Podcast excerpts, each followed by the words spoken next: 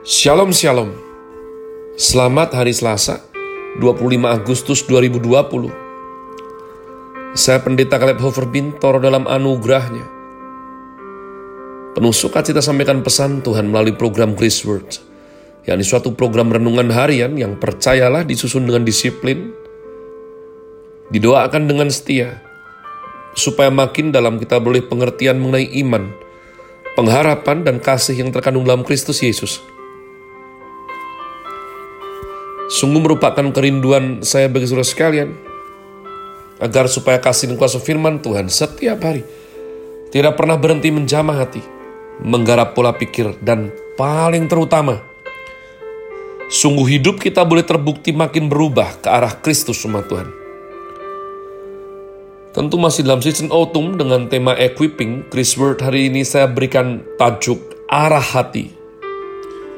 Arah hati. Mari kita lanjutkan komitmen baca kitab suci hingga habis yang mana sesuai agenda hari ini adalah dua Tawarik Fatsal 26. Dua Tawarik Fatsal 26 Segenap bangsa Yehuda mengambil Uzia yang masih berumur 16 tahun dan menobatkan dia menjadi raja menggantikan ayahnya Amazia. Ia memperkuat Elot dan mengembalikannya kepada Yehuda. Sesudah raja mendapat perhentian bersama-sama dengan nenek moyangnya, Uzia berusia 16 tahun. Pada waktu ia menjadi raja, dan 52 tahun lamanya ia memerintah di Yerusalem.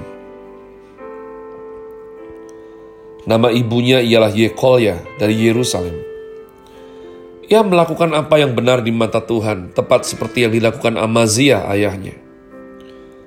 Ia mencari Allah selama hidup Zakaria yang mengajarnya supaya takut akan Allah. Perhatikan, dan selama ia mencari Tuhan, Allah membuat segala usahanya berhasil. Maka majulah ia berperang melawan orang-orang Filistin dan membongkar tembok Gad, Yapne, dan Asdod. Lalu mendirikan kota-kota di sekitar Asdod dan di lain-lain wilayah orang Filistin. Allah menolongnya terhadap orang Filistin dan terhadap orang Arab yang tinggal di Gur Baal dan terhadap orang Meunim. Orang-orang Amon membayar upeti kepada Uzia. Namanya termasyur sampai ke Mesir karena kekuatannya yang besar. Uzia mendirikan menara di Yerusalem di atas pintu gerbang sudut, di atas pintu gerbang lebak, dan di atas penjuru, serta mengokohkannya ia mendirikan juga menara-menara di padang gurun dan menggali banyak sumur. Karena banyak ternaknya, baik di dataran rendah maupun di dataran tinggi, juga ia mempunyai petani-petani dan penjaga-penjaga kebun anggur. Di gunung-gunung dan di tanah yang subur karena ia suka pada pertanian.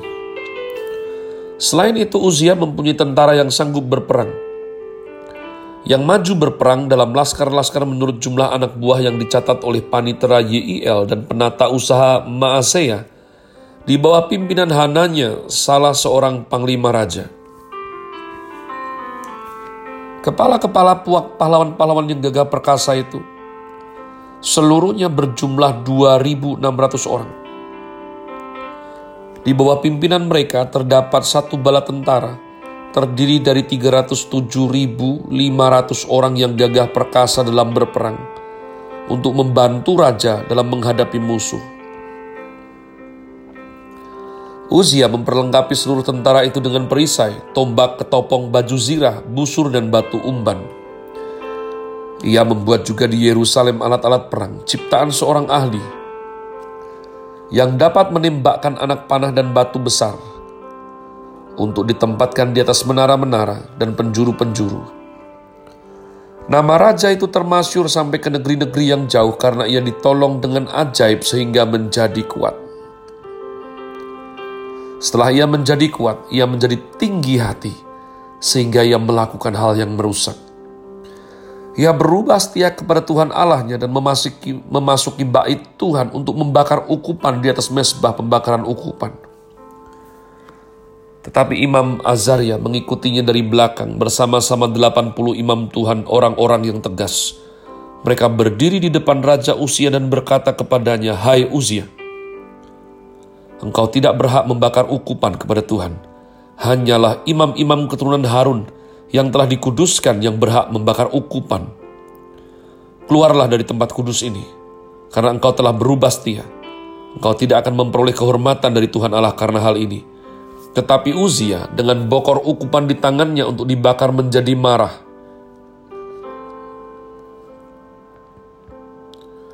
Sementara amarahnya meluap terhadap para imam, ditimbullah, timbullah penyakit kusta pada dahinya di hadapan para imam di rumah Tuhan, dekat mesbah pembakaran ukupan.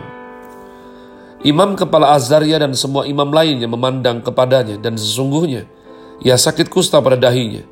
Cepat-cepat mereka mengusirnya dari sana, dan ia sendiri tergesa-gesa keluar, karena Tuhan telah menimpakan tulah kepadanya. Raja Usia sakit kusta sampai kepada hari matinya, dan sebagai orang sakit kusta, ia tinggal dalam sebuah rumah pengasingan, karena ia dikucilkan dari rumah Tuhan, dan Yotam anaknya mengepalai istana raja dan menjalankan pemerintahan atas rakyat negeri itu.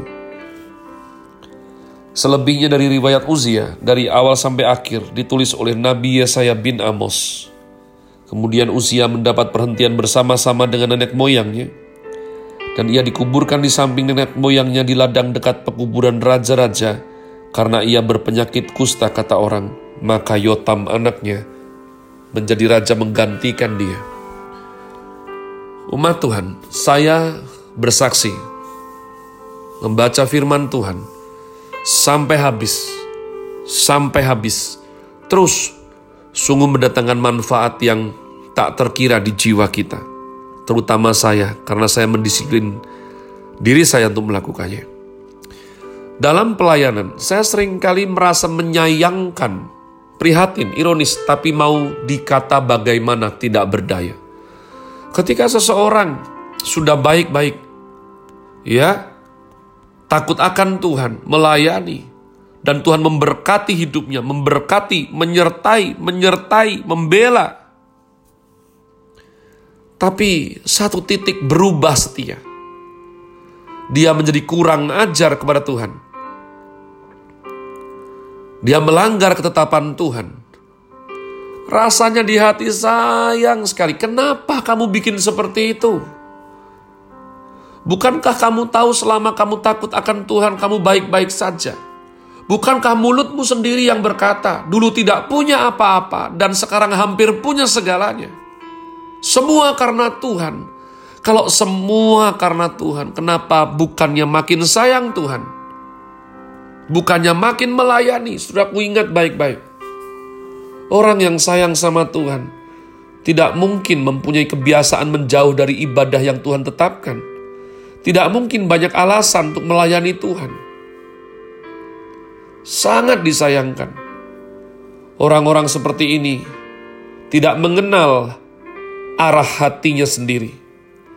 Dia tidak mengerti bahwa dia sudah mulai berubah setia. Uzia besar kekuatannya. Dikatakan bahwa oleh karena dia mendapatkan pembelaan yang ajaib daripada Tuhan,